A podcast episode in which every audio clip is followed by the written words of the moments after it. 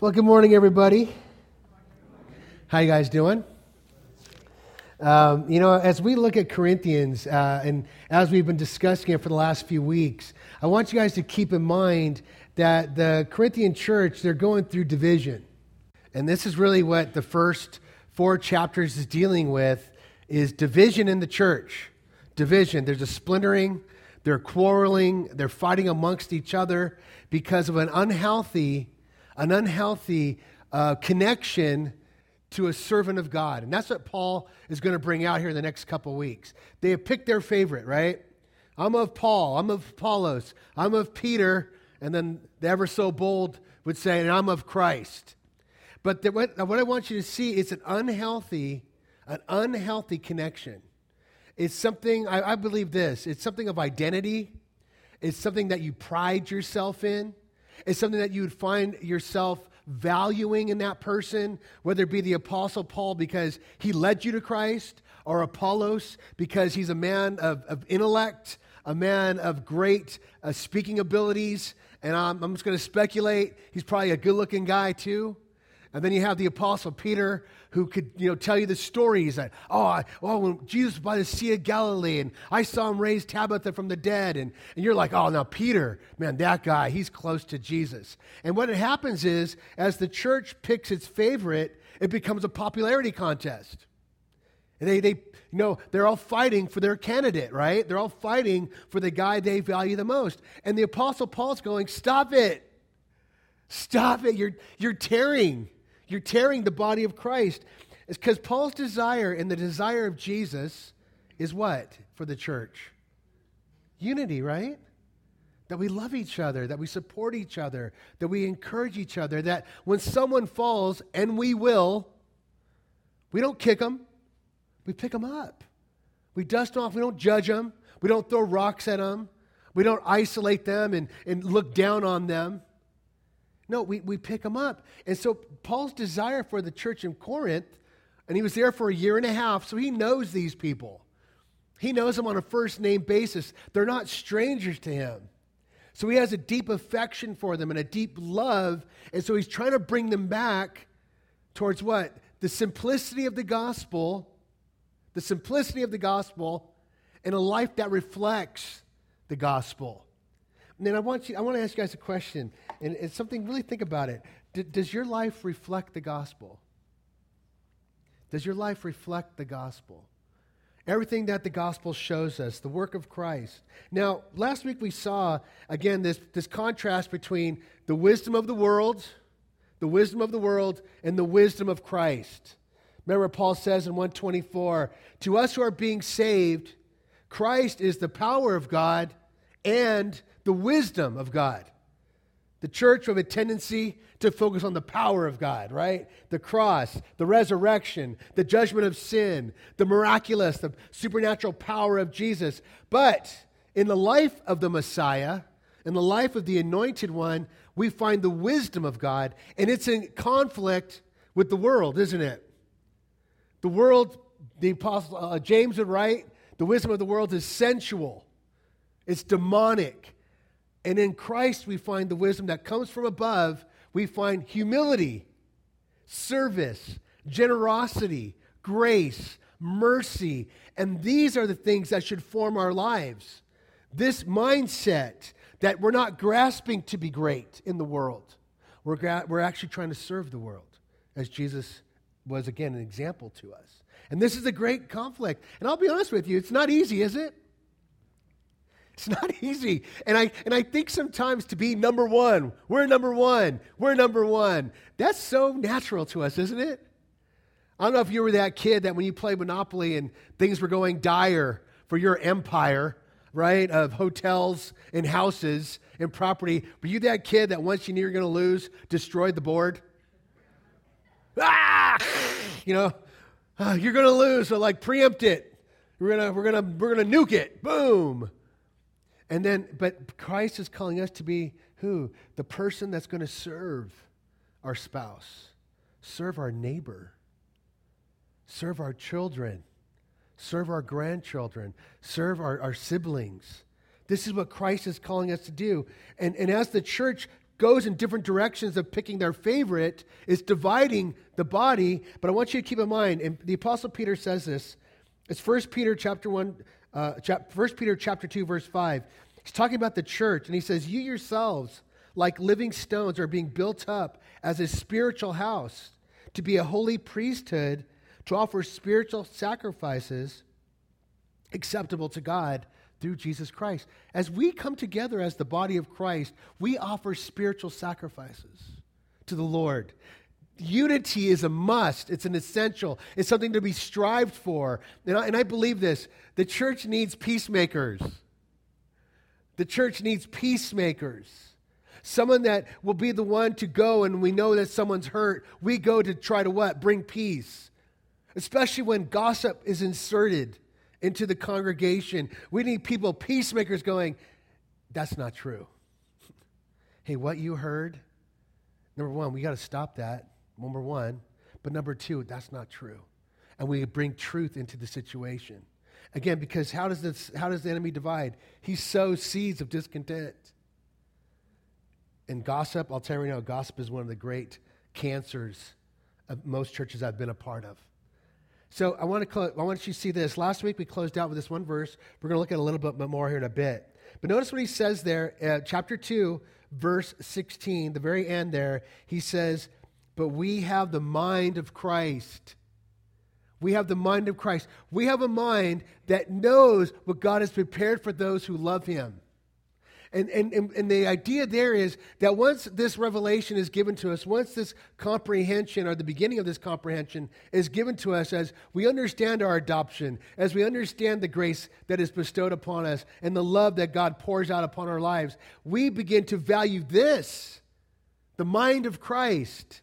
The mind of Christ. But what's the problem with the, um, the Corinthian church? Go down to verses chapter 3, verse 1. Look what he says.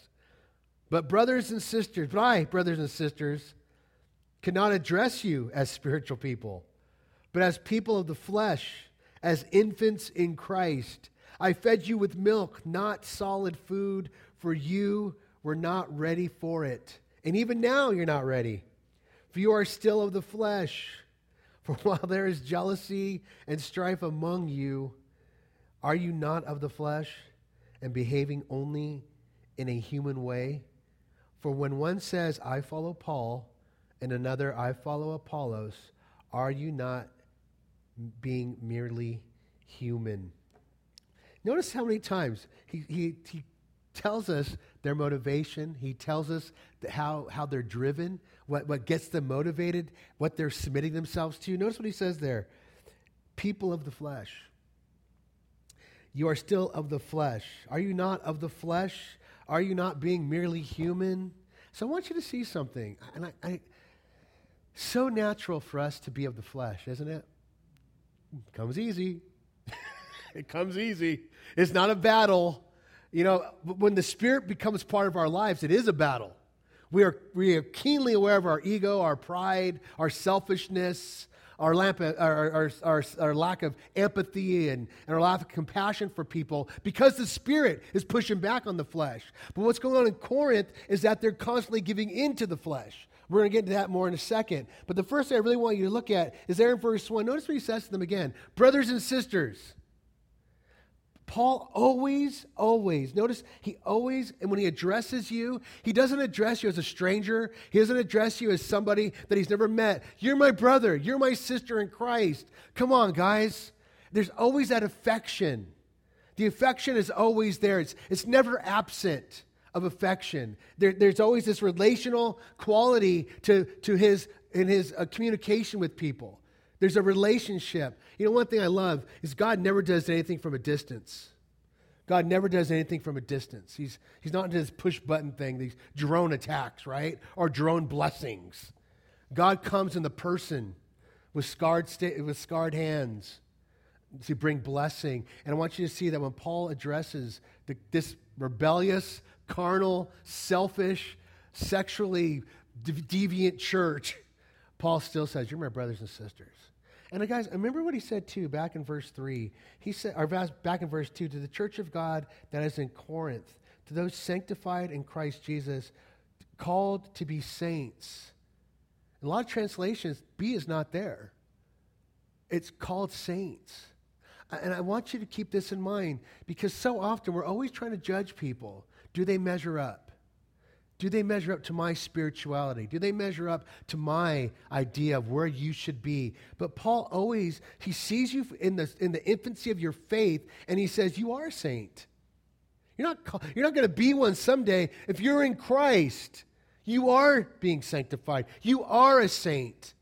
And, and he wants them to, to, again, to take hold of their character and that reality as they come to Christ. It's not trying to earn that salvation, it's living in the reality of that salvation. It's not the idea of freedom, it's living in the reality of freedom that Christ wants to give us as people of God. It's not saying, stop acting like that. He says, start being who you are in Christ. So I want you to see that. Now, I also want you to see something else. He says this in verse 1 I could not address you as spiritual people, as spiritual people, but as people of the flesh, infants in Christ. I couldn't address you as spiritual people. I want you to think for just a second what does a spiritual person look like to you? What does a spiritual person act like to you? Really think about it. Because I'm, I'm like, I mean, Paul has a definite idea of where they should be in their spiritual journey and how they should be in that spiritual journey, but they're obviously not there. They're obviously, as he says, infants in Christ. I can't address you as spiritual people. And why does he say that? He doesn't say it because of what they believe. Notice that. He does not go after what they believe, like there's some deficiency in their understanding of the gospel. Actually, he knows they do understand that. But what's the problem? Look what he says. It's right down here in verse um, in verse uh, three. And even now, are you uh, um, you're not ready? Speaking of spiritual food, for you're still the flesh. How does he know this? For while there is jealousies and strife among you, they are infants in Christ. They are milk drinkers, right? Their conduct is one, or their inner struggle is one of jealousy right? Jealousy. And their conduct to each other is what? Quarreling, strife, a friction, going head to head. You know what? Remember what Paul says there in, in Galatians 5.20. Uh, go there just really quick. It's not going to come up on your screen. I hope you brought your Bibles. But I want you to see something that how Paul describes people being in the flesh. These are the fruits of the flesh here in Galatians 5:20. Paul says this. He says, uh, now, back in verse 19, for context sake, he says, Now the works of the flesh are evident sexual morality, impurity, sensuality, idolatry, sorcery. Notice he says next enmity, strife, jealousy, fits of anger, rivalries, dissensions, divisions, envy. Then drunkenness, orgies, those are obvious. But notice those, those ones in the middle there jealousy, strife, enmity. Does that describe the Corinthian church? Rivalries, dissensions, divisions. I really want you to think about this. Is there any area in your life, think about it, be honest, where you have rivalry with somebody, where you have division with somebody, where you have jealousy towards somebody, where you have envy what would Paul tell you? Hey, Armando, you're man, you're, li- you're being led by the Spirit. Oh man, the fruits of the Spirit are just coming. No, he'd be like, Armando, grow up. Stop it. What are you doing? Stop being jealous. Stop, stop, stop. Because here's the thing I want you to see something. We know that the, the stem or the root of their jealousy and their envy with each other and their strife with one another is because they are giving themselves to the cultic personality thing. It's not because they have their eyes on Jesus, it's because they have their eyes on man. It's not because they have their eyes upon what Christ has done, they have their eyes upon how Christ uses somebody. They don't have their eyes on what the fruit of the Spirit is. They have their eyes on the gifts God has given a certain personality. And because, and here's the thing this idea of jealousy, this idea of jealousy, I want you to understand something. it's, a, it's a zeal. It's a zeal. For, it's, a, it's a zeal for a person or a thing.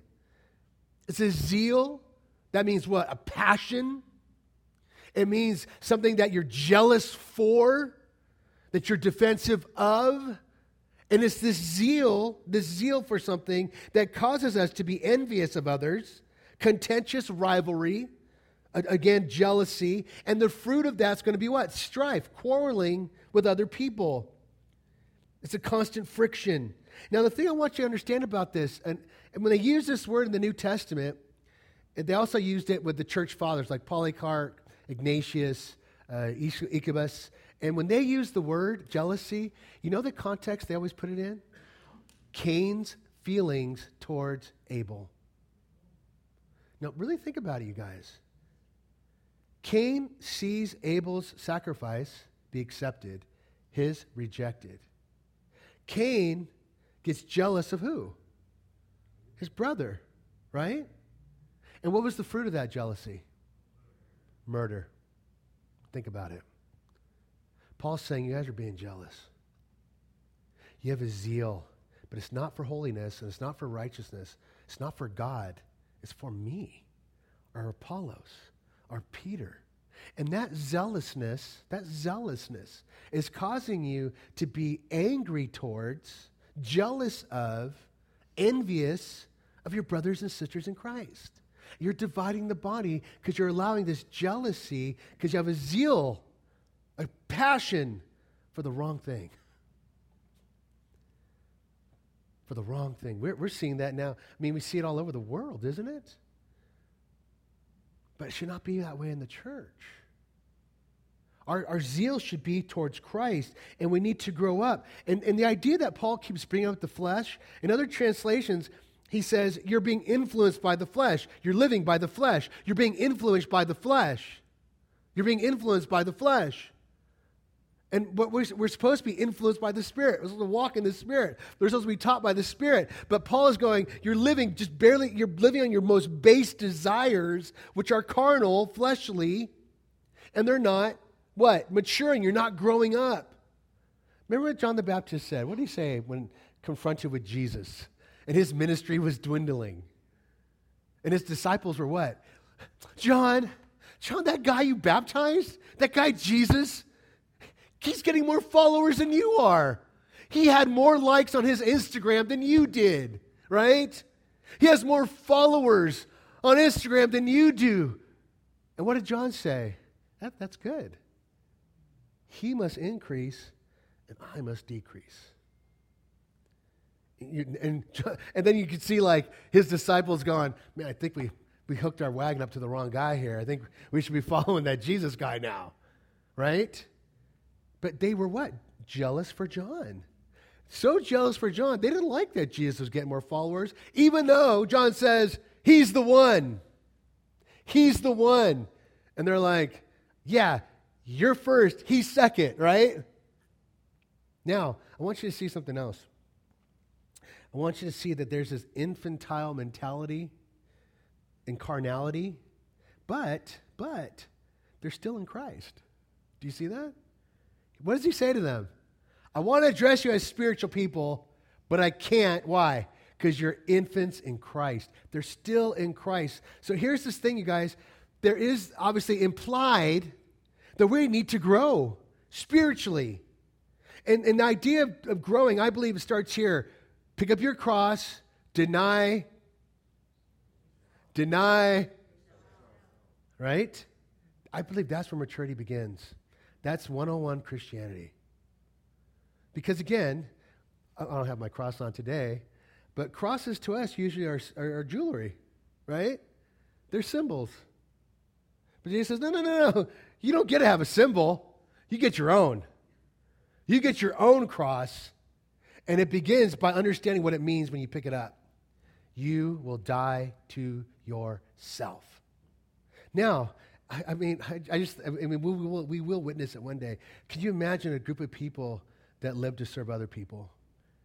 How sweet would that fellowship be? You see it in good marriages. You see it in good relationships when parents humble themselves even with their children. There's something life giving to it. I, I can't explain it because it goes against everything we have in the world. But I can't explain it because it reflects everything of Jesus Christ. So Paul's saying they're infants. So I want you to think about something. Again, we go back to that question what does a spiritual person look like? Now, last week we saw it. They're a person that what? Reveal, eh, there's a person that receives from the Spirit that which God wants to give you. The person that receives from the Spirit all that God wants to give you. So it's not earned, it's grace, right? It's not of your flesh. You're not going to, it's not about your IQ level. It's not about your IQ. It's about what the Holy Spirit reveals and how you act in faith to apprehend or to go forward or to pursue, right? So let me ask you this question Who do we find in Scripture that would be an example of someone who receives? Go with me to Matthew chapter 16. Because in the Apostle Peter, we find both. We find the sweetness of the Spirit and we find the bitterness of the flesh. In one story, one story, Peter, uh, Vince Scully would always say this the guy would hit a home run, right? And he's proud and he flips his bat and he goes around the bases. The next time he's up, he struck out on three pitches. And, and Vince Scully would always say, from the penthouse to the cellar, right? From the penthouse to the cellar. And this is what happens with Peter. Let's read it. Chapter, chapter 16 of Matthew, verse 16. Simon Peter replied, Remember, Jesus asked him, Who do you say that I am? Who do you say that I am? You are the Christ, the Son of the living God. Notice what Jesus says. Jesus answered him, Blessed are you, Simon Barjona. Notice the next line, you guys. For flesh and blood has not revealed this to you. What was, the, what was Paul's point last week? Stop being flesh, stop being blood. Stop being merely human. Stop. Stop doing that. Why? Flesh and blood has not revealed this to you, but my Father in heaven. I tell you, you are Peter, and on this rock I will build my church, and the gates of hell shall not prevail against it. So, Peter, something about something happened to Peter as Christ asked the question, and they all begin to go, Well, some say you're Jeremiah. Well, some say you're John the Baptist, right? They're thinking, they're going through it. They're kind of deducting they're kind of, again, spiritual men, godly men, Elijah, great men. And then Peter goes, No, no, you're not any of those people. You're the Messiah. You're the anointed one. You are the Son of the living God. And you see the smile. And here's the thing I wonder, I wonder if the other 11 all had the same knowledge, but they didn't have the guts to say it. I have the problem that Peter has. he always sticks his foot in his mouth, but every once in a while, every once in a while, he'll say something profound right? And what he says is profound. And right away, I, I, I, think Jesus is trying to teach Peter a lesson. You didn't get that on your own. You know you didn't. Keep living like that, Peter. Because every time you want to do something, yeah, don't do that. Don't make boast. Don't make promises you can't keep, right? He says, Flesh and blood did not reveal that to you, but my Father in heaven. And here's the thing let's be honest with you. We're there, we're a bird on a branch, we're watching it. Do you think Peter went like this? Or he went like this? Well, come on, be honest. What do you think he did? I don't think he's just like, Lord, thank you, Lord. I'm, I'm very humbled.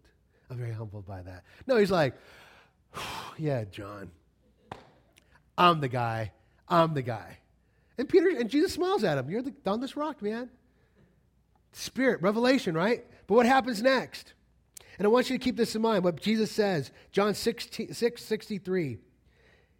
Um, it is the Spirit who gives life, the flesh is of no help at all. The words that I've spoken to you are spirit and life. Peter's confession is life. Peter's confession is revelation from the Father not of his reasoning or his deduction or his logic. It's something that is revealed to him, and he responds. He responds to what God has revealed. I want you to see that. And I want you to understand something. You, you, guys, I, I want to encourage you daily be in the Word. Be in the Word. And as you are in the Word, you, I say uh, when I pray every Sunday, we invite the Holy Spirit to come. You want, we want the Holy Spirit to be our teacher. We want the Holy Spirit to apply the Word to us, but we have to get in the Word.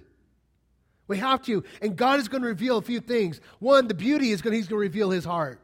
He's going to reveal His mind. It is beautiful. But you know what else is going to happen? He's going to reveal my heart to me too. And that's where, in that revelation, I have to act. I have to obey, I have to submit, I have to humble myself, I have to confess my sin. If I've broken bond with somebody, I go and I ask for forgiveness. And that's the spirit. That is not me. No way. I'm thinking, live with it. You got a problem with me? Live with it. All right? That's who I am. And God's like, no, no. They're not going to live with it because I'm not going to let you live with it. Deny yourself, okay?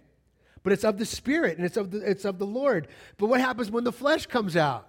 We're going to find out now. Go down a few verses. Chapter 16, verse 22. Jesus tells him he's going to the cross. He's going to be betrayed. He's going to be handed over. He's going to be beaten. He's going to be spit upon. But on the third day, he'll rise again. So now what does Peter do? He steps up again. But look what happens. Peter took him aside and began to rebuke him, saying, Far be it from you, Lord, that this shall never happen to you. But he turned and said to Peter, Get behind me, Satan. And notice what he says next You are a hindrance to me. Here's the point, you guys. For you are not setting your mind on the things of God, but on the things of man. Wisdom, where does it come from? God. Comes from down from above. Where does our wisdom come from?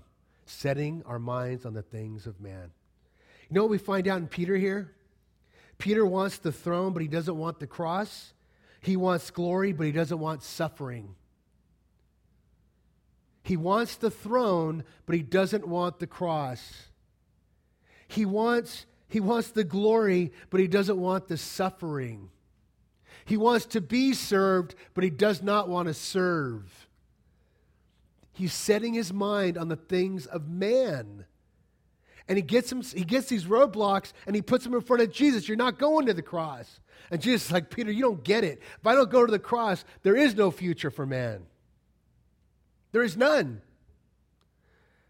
When we are, when we are acting merely human, when we are acting like everybody else in the world, it's because we're setting our minds on the things of man and not on the things of God.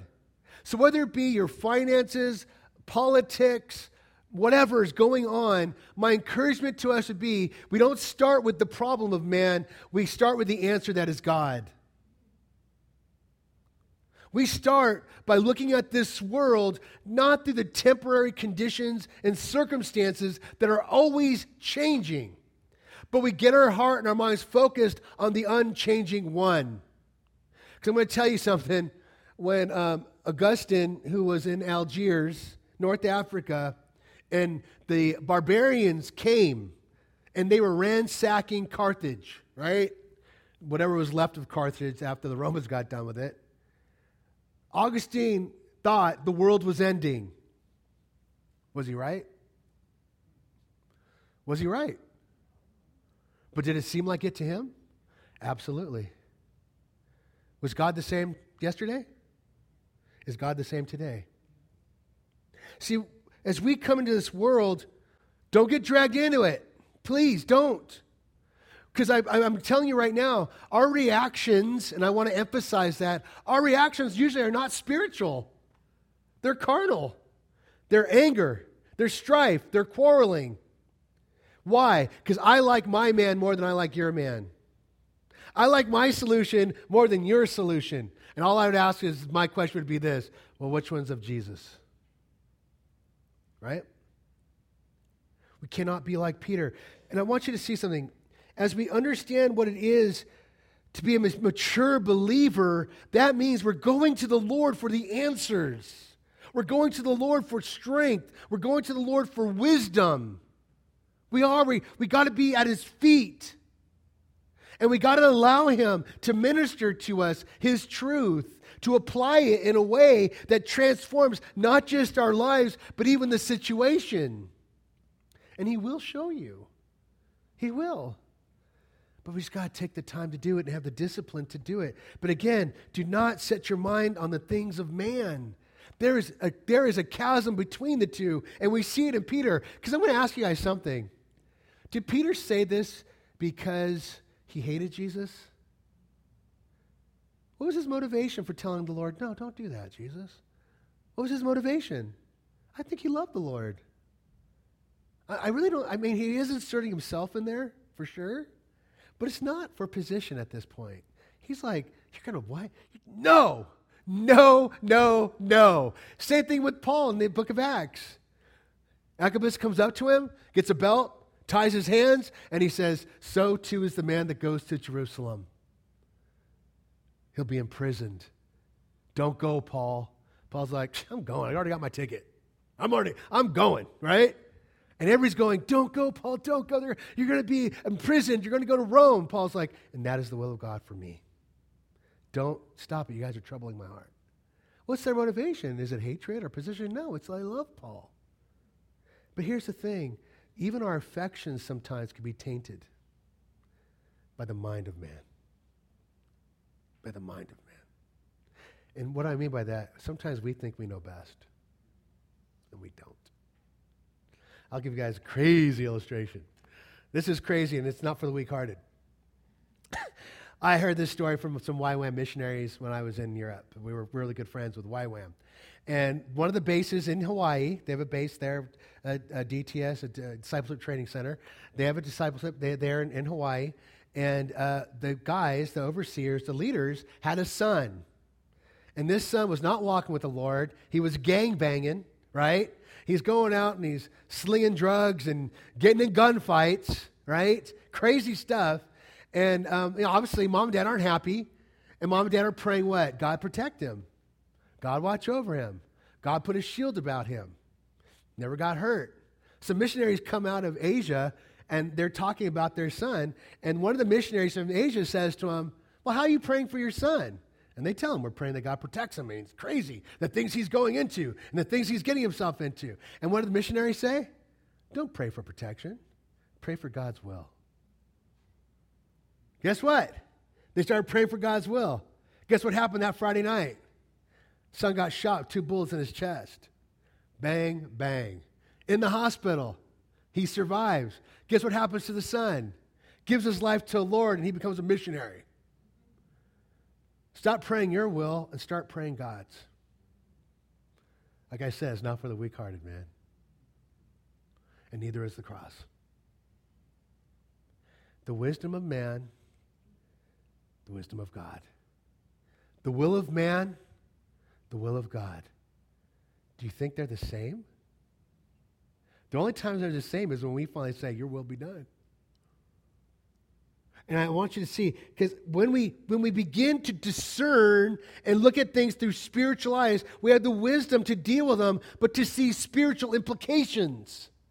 Not cause and effect, but spiritual, eternal implications. That's the goal with the eyes of God and the wisdom of God. You know who had it? Do you know who had this wisdom? Joseph. Joseph. Look what happens there in Genesis 50. Jacob's dead. His brothers who sold him into slavery are scared, thinking, Joseph's going to get his back now. Joseph is going to have his day. Vengeance is mine, right? Joseph's still the second most powerful man in Egypt. And these guys, 10 of them, Benjamin's okay, he was, he was too young. But the other guys, man, they sold him into slavery. They beat him up, put him in a pit.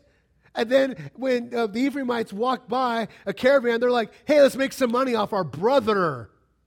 And they sell him into slavery. And was Joseph's life easy after that? No, he's doing good, and Potiphar's wife comes on to him again and again. And poor Joseph, he does what's right, and what does it get him? 15 years in the can. 15 years in the can. Think about it. For doing what? What's right. But we all know what happens. God takes him out of the can and puts him on a throne. And God does a miraculous work through Joseph's life, not just to save Joseph, but to save the world. Right? There was a famine. And Joseph had the wisdom how to deal with that famine. He's reconciled with his family. But now dad is dead, and his brothers are like, oh man, he has us right where he wants us. Right? He has us right where he wants us. He's gonna, he's gonna get us back. So they con- concoct this story in their wisdom. Hey, Joseph, I know dad didn't tell you this, but he told us uh, before he died, he wanted us to tell you not to beat us up and not to kill us. He, that was dad's wish. And you love dad, Joseph. What does Joseph say? Verse 19. But Joseph said to them, Do not fear, for am I in the place of God? As for you, you meant evil against me, but God meant it for good, and to bring about that many people should be kept alive as they are today. What does Joseph have? What does Joseph have? He has wisdom. He looks at his life. Now, honestly, if we were to take God out of his life, like God's not there, and you just look at his life, look at everything he went through, the suffering.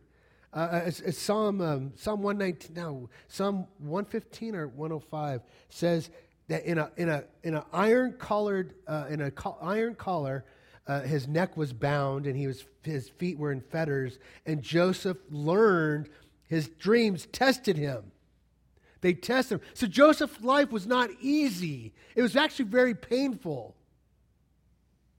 And you're to say, Joseph, without God in it, take God out, how do you think Joseph would react to his brothers? Karma. I got you now. Right? But now you insert God, and how does he see it? He's like, you know what? Even though your intentions were wrong, and you meant evil towards me, which was wrong. God took what you meant for evil against me. But man, God's done something great, hasn't he? And he's weeping. Joseph's weeping as he tells his brothers this because he has God's perspective.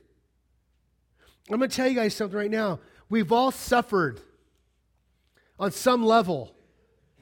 I, I know a lot of your stories. I can look around this room right now and I know a lot of your stories. Not good relationships with mom and dad. You've lost somebody or multiple people. You've been wrong. You've been mistreated. Okay, my heart, my heart breaks for you. But now, what do you think God wants to do with all that? Something good. But do you see it yet? Because see, here's what happens to us. Most of us who have suffered so terribly in our lives, we, get, we allow it to make us bitter. We allow it to make us angry. We allow it to make ourselves victims and poor us. And why would, why would God allow that if He loved me? And all, but wait, stop. Look at Joseph. And look what Paul says God works out all things, even the terrible, if we'll allow Him. And that's what a spiritually mature person does. They allowed this defeat that looks, because again, look at the wisdom of the cross. To the world and to many, to many to this day, they look at what Jesus suffered and say, He cannot be God and He's not God's man because God doesn't lose. God doesn't suffer. And we look at the cross going, That's the beauty. Don't you see it? That's the victory. Don't you see it? And they're like, no, no, no, no. That is not the victory. Yes, it is. They don't see it. But I'm telling you, when you look at Joseph and you look at how he looked at his life, and as he looked at all the suffering, all the pain, all the failure, supposed failure, God was working something in him that was so glorious, so beautiful that many were kept alive because he, he always allowed God to use him in it. He could have been in that jail and these guys in their dreams, and he'd probably go, I know, I know the interpretation. Tell us now, I don't feel like it. I don't want you getting out because I'm stuck here, right? But then what does he do? He goes before Pharaoh, and Pharaoh's like, okay, tell me the dream. You're the dream. You're the dream whisperer. And he's like, No, no, no. It's not me. It's my God. My God is the one who's going to tell you. Do you see that? After everything he suffered, you guys. But that's a person who's able to discern and to judge and to evaluate circumstances through faith. Through faith. And that's what the Corinthian church was lacking. That's what they were lacking. So again, it's understanding everything he went through, God used to bring about good, good, good for people. So, what does a spiritual person look like then? Go back with me to chapter 2, 1 Corinthians. Just briefly, we're going to look at this. It says, and we impart, and, and, and we impart this in words not taught by human wisdom, but taught by the Spirit, interpreting spiritual truths to those who are spiritual. The natural man does not accept these things of the Spirit of God, for they are folly to him, and he is not able to understand them because they are spiritually discerned. The spiritual person judges all things, but he himself to be judged by no one. For who has understood the mind of the Lord so as to instruct him? But we have the mind of Christ. A couple things really quick. Being Christ minded, number one, the person receives from the Spirit, verse 12. The mature believer is taught verse 13. Now, the thing I want you to see about verse 14 is that he says there in verse 14 that the person, the natural man, does not accept the things of the Spirit of God, but are folly to him, and he is not able to understand them because they are spiritually discerned. So, what does that mean? The spiritual person can discern discern and that word translated in other in other books the nasb it's discerned in esv it's judges um, in, the, in the New Jerusalem Bible, it's value everything. And in the Christian Standard Bible, it means to evaluate. So there's going to take some thought, some meditation, chewing on it, praying over it, to where God can now give you the proper understanding of how to evaluate what God has revealed. Do you see that? Really think about it. The implications of the truth. If I say, let's just take one verse if you believe the truth, the truth will set you free. What does that mean? I believe in gravity. That's true. How's that going to set me free? Right? I believe I need oxygen to live. How's that going to set me free? What truth is he talking about? Obviously, he's talking about Jesus. He's talking about the atonement. He's talking about the work of Christ. But it takes the Spirit of God to begin now to what? Unravel the chains of our bondage of ego and pride and bitterness and unforgiveness and all the things and all the areas that we are bound to. My addictions as a young man were obvious alcohol and drugs and sex. They're obvious. Okay, God sets me free. Oh my gosh, that was just the beginning. That was just the beginning. Anger towards my dad, didn't even recognize it until I got saved. Bitterness towards my brother. Didn't recognize it until I got saved. Oh my gosh, I thought I was humble. I'm not humble. I'm proud. I have ego. I'm selfish. Marriage taught me that. Marriage was a really good lesson on how selfish I am. I mean, I could go down a list, you guys, but the truth set me free. Link, one link at a time. But that, I believe that's how we evaluate we evaluate, my, we evaluate our lives. We evaluate the situations. We discern. We can discern. And it's because the person who possesses the heart and mind of God possesses the wisdom, and now we are good for judging things. We judge things correctly. We have good judgment. So the mature believer, then, I would say this, has the mind of Christ. And when we think about our mind, it's responsible for our thoughts and our feelings, and we have a seat, a faculty of reason. We get it. We go forward. We understand spiritual truth. We understand the higher powers of our lives and of the soul. We understand divine things. We recognize good and evil. I would say this the mature believer then is a person who lives by faith. Look what Paul, uh, Apostle Peter says. 1 Peter 4, verses 1 and 2. Since therefore Christ suffered in the flesh, arm yourselves with the same way of thinking. For whoever has suffered in the flesh has ceased from sin, so as to live the rest of the time in the flesh, no longer for human passions, but for the will of God. So let me ask you guys something. What is it then to have the same way, to, to think the same way Jesus thought? What does that look like to you? Well, I hope it's our theme verse here at the church.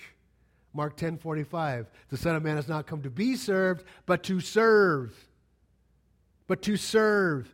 What else does that mean? I live for the will of God. I live for the will of God, not for my own. So that means what? I don't go to God saying, put your stamp on this, right? I want this. You got it, Armando. Lord, I want that. You got it, Armando. No. Lord, your will be done in my life. I'll be honest with you guys. My best years of living on this planet, my simple prayer was, Your will be done. Where do you want me to go? I'll go. My problem was I kind of bring in Amanda on the back end of that. Hey, we're going. Where? Nebraska. Why? God told me. Okay. Yeah, it didn't work out, guys, too well for me later on. She's like, Ramon, I was okay with God's will. I just didn't like how you told me about it.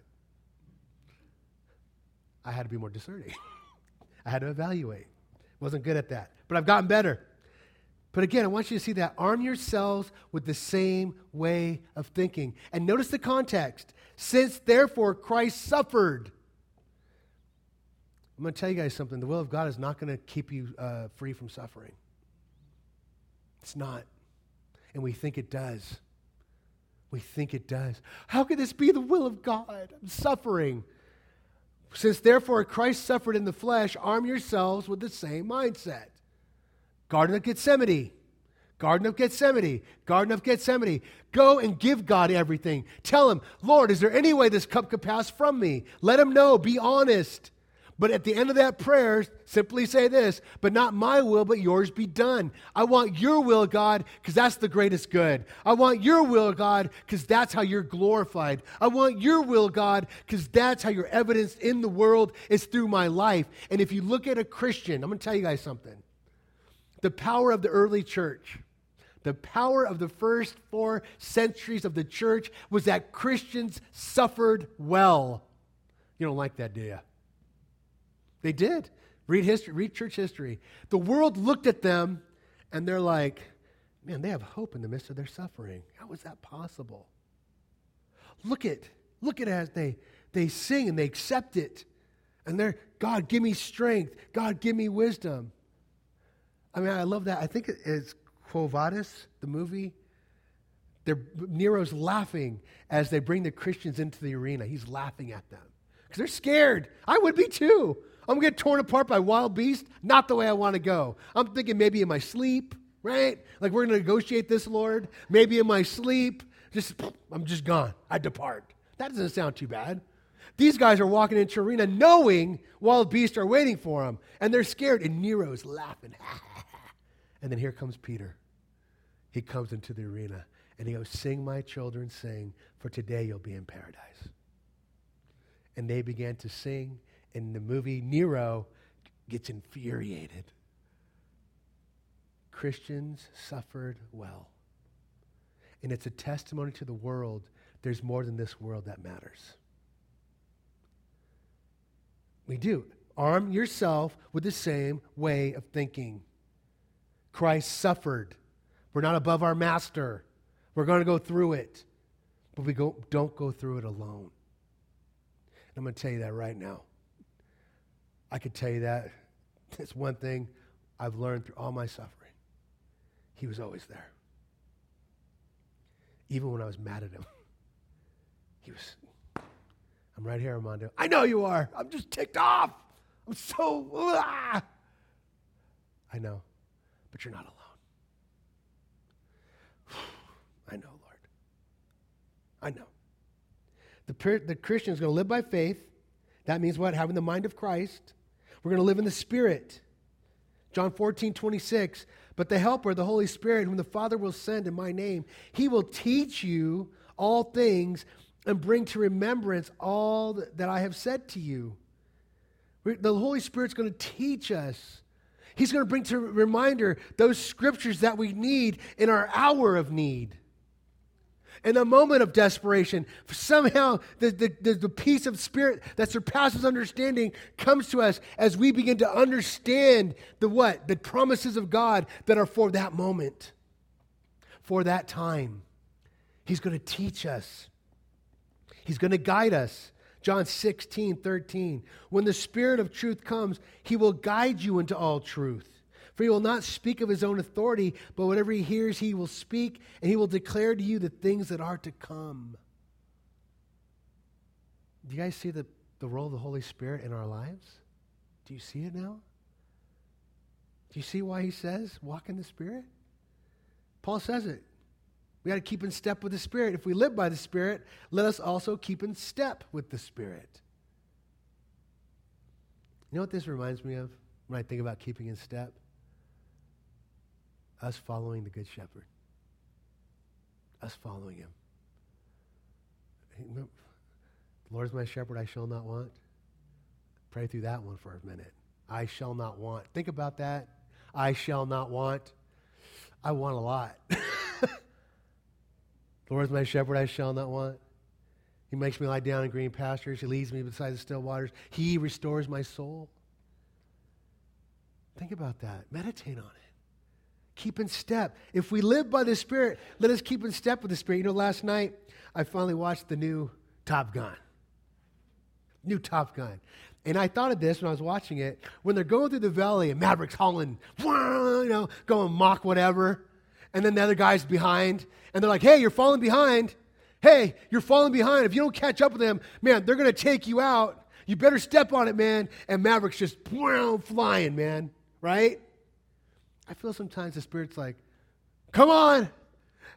Don't drag your feet. Come on, obey me. Victory's right around the corner. Blessing's right around the corner. But you got to go. You can't stay where you are. Keep in step with the Spirit. Keep in step with Him. Go when He says go. Stop when He says stop. Pillar cloud or pillar fire at night and a cloud by day. Follow. I mean, I love those, those miraculous moments in my life where I pray in the morning, Lord, any divine appointment you have for me, May I be there at the right time in the right place with the right attitude. and then God uses you. And it's just like so miraculous. It's just, you can't explain it. Divine appointments. Keep in step with the Holy Spirit. Jesus says in John 10, but he who enters by the door is the shepherd of the sheep. And to him the doorkeeper opens, and the sheep, look what it says, hear his voice and he calls his own sheep by name and leads them out. And when he brings out his own sheep, he goes before them, and the sheep follow him, for they know his voice. Do you know the voice of Christ? Be honest. Do you know the voice of Jesus? Let me ask you this question Do you believe God wants to talk to you? Do you believe the shepherd wants to talk to you? Because if you don't, guess what? You're not listening. You're not listening. The sheep hear his voice and they know it. This, Kate Wilkinson wrote this short poem, and I love it.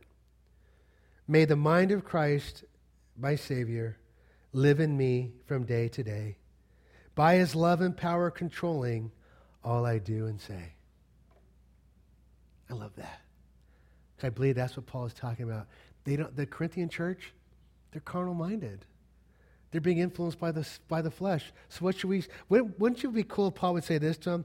Oh, and I'm, oh, uh, but I, brothers and sisters, I have addressed you as spiritual people. Uh, not as infants in Christ, but as mature in Christ. I fed you solid food, solid food, and you were ready for it. And even now, you're ready for more. And still, you are of the Spirit.